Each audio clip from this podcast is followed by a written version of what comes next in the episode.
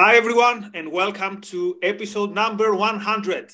So, first of all, a huge thank you to, to all of you who have supported the show, and we've made it together till episode 100. Obviously, also thanks to the Lord Emperor behind the scenes, who is the mastermind behind the show, and to all the co hosts. Today, I'm with Jonathan, scholar, capitalist, passionate defender of freedom.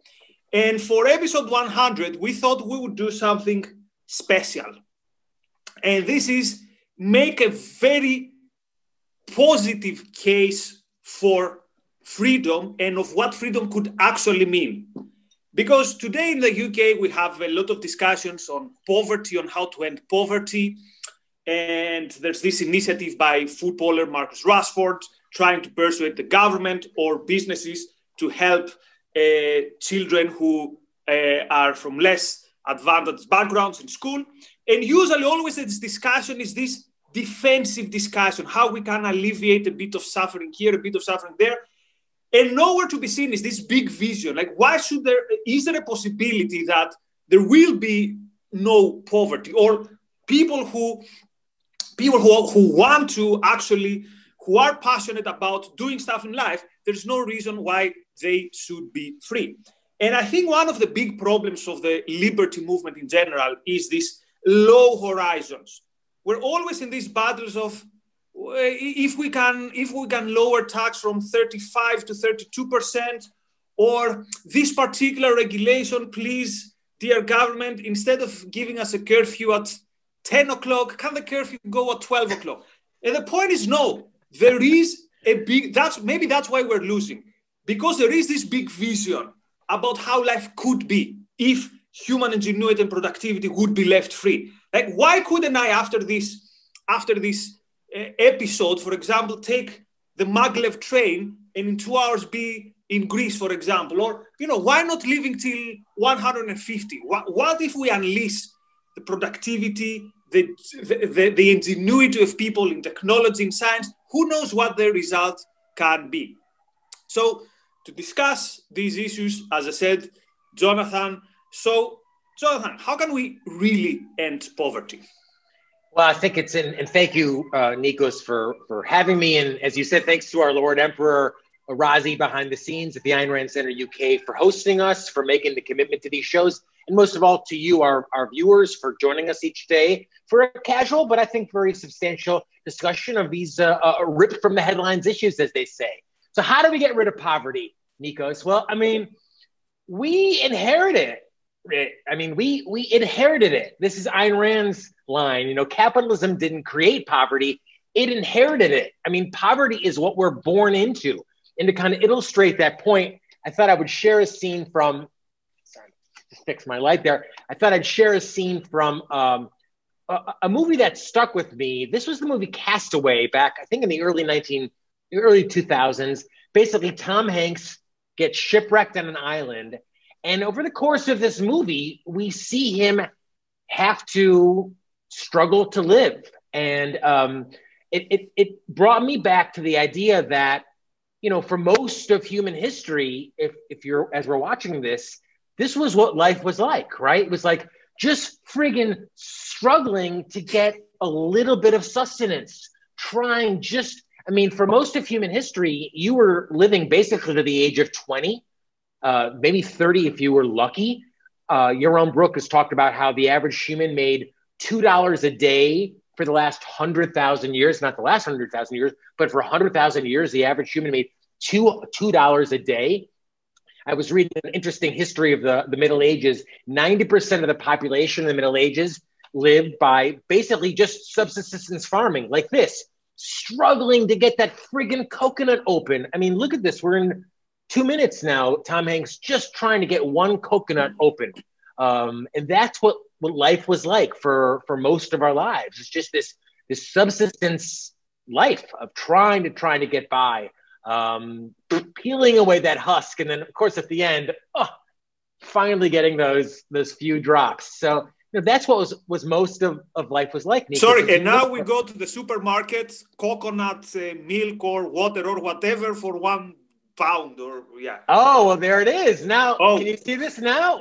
I mean, this is our lives now. This is just a couple hundred years later. We've got a we've got a whole choice of coconut waters that you can buy for not that much money. I mean, it's it's it's amazing, Nikos. It's really amazing, and it it was only you know the point is that it was only in the 19th century. It was only at the Industrial Revolution that this all changed. This is what happened. This is when America, when, when individual freedom, when capitalism. I mean, you started by saying, well, what can we do to end poverty? Poverty. There's only one thing that can end poverty. One word, and that is capitalism. Leaving people free to think, produce, create, get rich. Oh, I know that's so bad now. Oh no, you know, let people get rich and look at life today as a result, even for the so-called poor. An amazing stat, uh, uh, Nikos. You know, back in 1870, this is co- according to research from Michael Cox and Richard Alm. The average worker in 1870 worked 3,000 hours a year, 3,069 hours a year. Today, the average worker works about 1,800 hours a year. And think about how much better our life is today. So, you know, we could go on and on, but how do we fix poverty? The one word is capitalism. If you really cared about the poor, left or right, you wouldn't be talking about charity. You wouldn't be talking about minimum wage. You wouldn't talk, be talking about uh, uh, more government taxes or any of that. You'd be talking about freedom, capitalism. That's the only thing in human history that's ever really helped the poor, let alone anyone else. Uh, on this. Yeah, and definitely. And I remember a tweet by someone we associated to a, one of the so-called Washington, I think, libertarian think tanks. He said something like, "There is no such a thing. Why is poverty?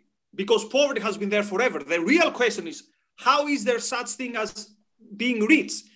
Yes. So, so, so yeah, that's something that we need to to keep into account. But let's break it a bit down. What does it mean capitalism. What does it mean? How would it look like? Let's take an example for, let's take the issue of unleashing technology. So think about it this way.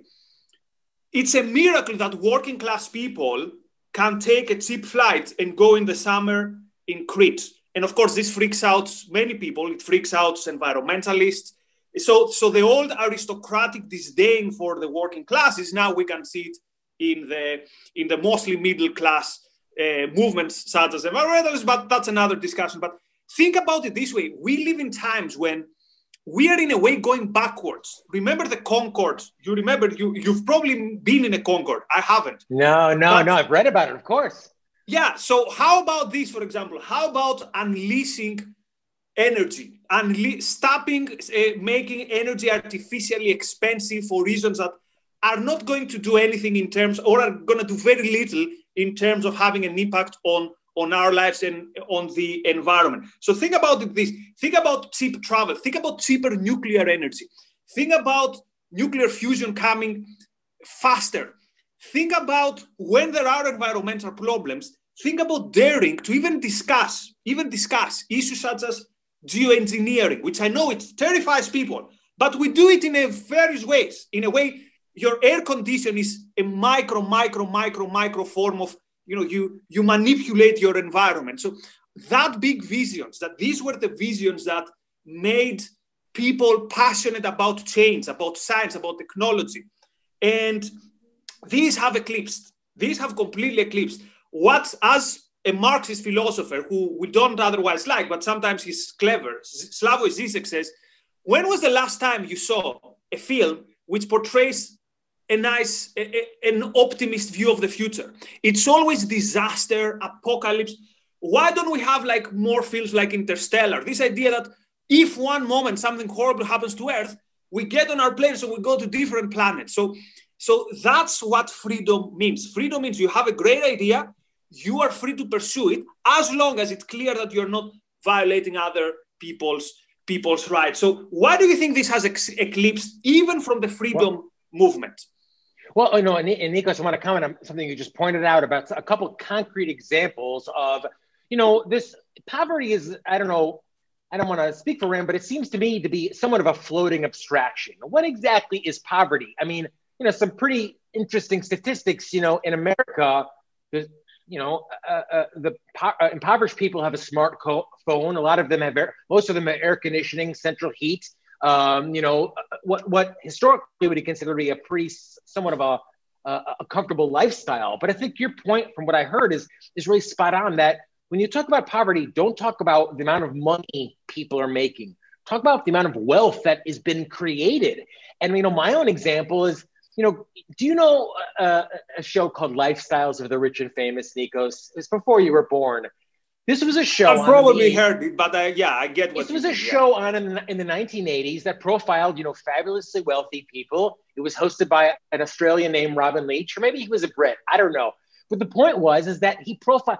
And one of the fabulous things in the 1980s was if you could have a TV in your bathtub. Imagine, you know, I mean, that was fabulous in the 1980s. Only the uber wealthy could have something like a TV in your bathtub where you could watch, you know, local news. Well, you know what? Everyone is a friggin' TV in their bathtub now, and they can see every movie that's ever been made. And Nikos, that's your point. Is if there's no limit on the amount of wealth that can be created. We can't imagine it. We can't imagine what people can come up with. Uber, friggin' Microsoft, Zoom. I mean, it's amazing when man is left free to create, to think, to get rich. We all prosper in a way that we can never even imagine if you want to help the poor, that's the only thing that we, you should be advocating for freedom for the individual entrepreneur to create, to profit, to thrive. And you you just reminded me. Remember the film Wall Street? How did Mike? How did Gordon Gekko flex about his wealth? He was talking on a mobile phone. Oh, so oh, in yeah. 1987, you had to take the 0.001 percent of the one percent who had the cell phone, and now so you can find cell phone for, for, for 10 pounds. But let's make it even more concrete. So a lot of people are saying, oh, okay, you people, you know, white, privileged, the men. But what, what about someone who is actually, actually poor? They can't find a job. So here's a question. Let's check the premise. I can't find a job. So, for example, we live in, okay, now we live in times that even if you want and you can find a job, the government's probably going to stop you from working because uh, the central planners know better how to control a virus in the same way they control the economy. But think about burdens such as, for example, minimum wage. So, for example, you want to say, look, I want to start from somewhere. Can you hire me at that time for that? Can I work at night for for for for less money? No, sorry, not allowed. Right. Oh, I'm talented in cutting hair. Can I open a hair salon? No, no, no, no, no. Sorry, you need ten differences. I have experience. I'm talented in um, in self defense. Can I open a dojo? No, no, no, because you need uh, ten different papers and you need to register. So even in, I'm not even going to mention countries like with the bureaucracy of Greece, but even in more pro-market countries, you have these burdens. So why don't we discuss these things when we talk about the poor? Why don't we discuss about why is freedom such a taboo? Why, for example, when we talk about Black Lives Matters and about the injustices against uh, less privileged people from less privileged background, why don't we talk about be free to do whatever you want with your body? You want to use drugs, use drugs. Therefore, you take away, let's assume that there is a police officer who is racist.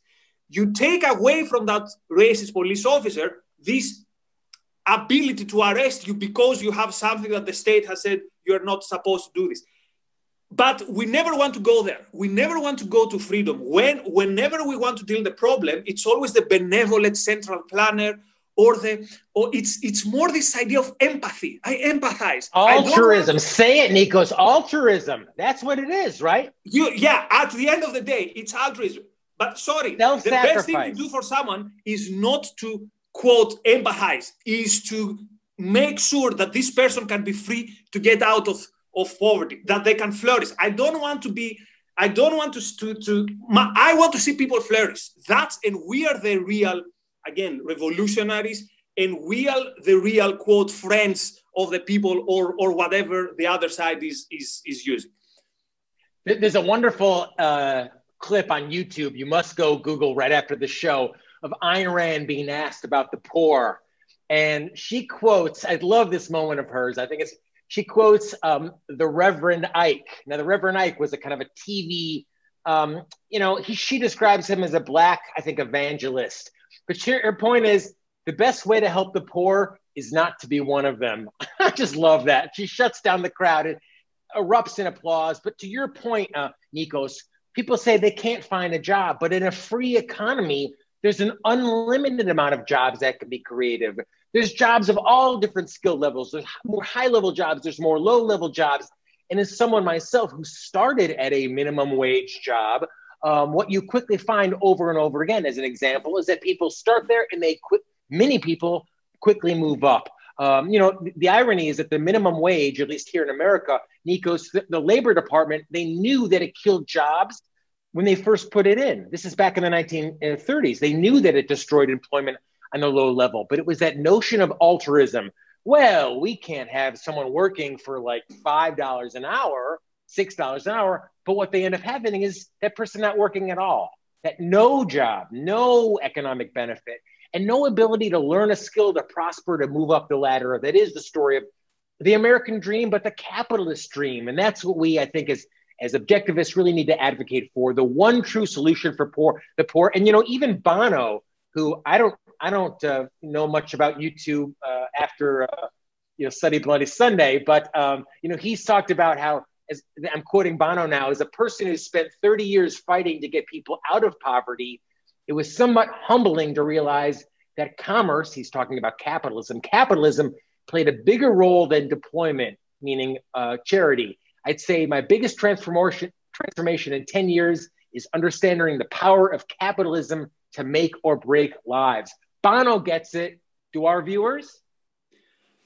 And because they're always going to be the caricature figure like the, the Paul Krugmans of this world was going to say, oh, the objective is, you know, you want. To... So let me clarify something. Yes, there will be people who will fall because of tragedies of life, things happen. Now, why, why should it be the case that these people in a free society would be doomed? No, there's so many of us who are benevolent, good people, uh, people who don't like to see people suffering. And we see time and again that actually the more you are not the more in a way free you are from from the bonds of altruism in altruism not like benevolence in terms like your life has to be has to be stuck with the life of someone else so for example if as Ayn Rand says in i think uh, the nation's unity essay when my neighbor hasn't got a vote on how i live my life then i'm way more benevolent with my neighbor because now my neighbor is not a threat I'm very happy. And we saw even in the societies where, because of welfare state or whatever, communities have been eroded. We saw when the lockdown started, uh, stickers around the door. Let, uh, let me know if you need shopping. I'm going out. I don't know who you are, but if you're stuck. So we've seen this benevolence time and again. But when it is channeled through this central planning, uh, alt, uh, obligatory altruist morality, that's when it is eroded. So you can have either benevolence and this idea of solidarity, or you can have the existing situation where uh, where you're your brother's keepers, but you can't have both. And the one actually you're gonna see people benevolently helping people, or the other you're gonna see the situations that we that we experience uh, nowadays. Well, and, and I'll quickly say, you know, Nikos, yeah, for there, there's a a small, tiny minority of people who literally can't do anything for them for themselves, who can't do anything for themselves, and our and our heart hearts goes go out. My heart goes out to them. But that's even more why you want to leave these creative entrepreneurs free to ooh, make as much money as they want because you know what? Then you get stuff like Amazon. I mean, I think of someone who's got a disability. I mean, how much has Amazon helped them? You, you can't even imagine. Or something like Zoom you know, who for an old person who used to be isolated, I mean, how much does that help them? It's incalculable. It helps them more than any type of handout, any type of charity, any type of little freebie that that a government minder, as you said, could come up with. So if you really care about people in need, unleash, unshackle the entrepreneurs that truly make the world a better place for us all. And the big question is why is then all this not happening? And the answer is because we are losing big times in the battle of ideas. So my final message would be this. So first of all, first of all, we need to go to people with this vision that we are playing the big game. We're not playing yeah. for putting the tax down 0.1% because then maybe no no no we, we have a vision about how life should be about people being free and maybe someone when they're free, you know, they only want to work a, simple job because that's that's their values. So free, feel free. Different people will want to do different things. This is not like the Soviet vision that we're gonna go to the moon and the whole society needs to work about that. No, each one will work about their vision, but we can imagine and we can dream what will happen there. So the first one is, and the second is, we make we need to fight this fight based on this idea of human agency and this idea of individual agency, individual freedom, that my life is mine, that I live my life for myself, and this is how we're going to have these miracles. And this is how, in a way, everyone's going to be better off. As you said, as you said, I am of a very modest income, but how much do I benefit from the fact that every song ever written in history is one click away for free? So not only uh, Steve Jobs or Bill Gates have not exploited me. They've added so much value in my life that that that can't even be paid back with uh, with uh, you know the money I gave to buy my MacBook Air. I'm an immigrant and I can talk 24 hours for free with my family in Greece. And you have the critics of capitalism saying, "Oh, capitalism creates alienation." No, no, no. Yeah, I'm so happy to hear you say that, Nikos. I, I, appreciate that, and I, I think you're right. It's it's uh, you know it's kind of it's it's realizing the the benefit, the long term benefit to us as in, as individuals. And you're right. It's at the end of the day, it's about us. And you know, we're all not going to necessarily be Steve Jobs. That's that's not the point. Um, but we're all going to pursue our own passion, our own our own um, goal, our own values in our lives, and you know, the net result has always been so. You know, Rand talked about studying history. Ayn Rand said, you know, I, I'm badly paraphrasing here, but with something to the effect of, you know, how can she know how man should live if he, I don't know how he has lived? And I've always found a study of history fascinating as well. And you know, Nikos, when you realize how little people even know basic history now, when they think of the Middle Ages, they think of like something like medieval times, like everyone came with you with this big bucket of chicken and you watched a, a medieval fair and it was no, these were, you know, for most of our lives, we've lived in such terrible, terrible conditions. I'm talking about eating moss and starving. And I mean, it's only because of capitalism, the freedom that you've described, the freedom that objectivists we advocate for. So, you know, you can hit it, of course, on the moral level. And I think you almost have to hit it on a practical level and remind people like, look, it's only because of capitalism that we live the life that we that we enjoy right now, even the so-called poor. Um, so if you care about people in need, if you care about the poor, it's laissez-faire, it's individual rights, it's a freedom and capitalism that you should be advocating for. Thank you, Jonathan. So many thanks to our audience. Here's to making it to 1,000 episodes. For this to happen, keep supporting the show. If you're getting value out of it, like, share. Consider becoming also members of the Rand Center UK. Go to the to the website, find the relevant section, membership, become a member, and support the good work Razi and the center is doing. So, Jonathan, have a good weekend, good premises. See you all soon. Bye bye.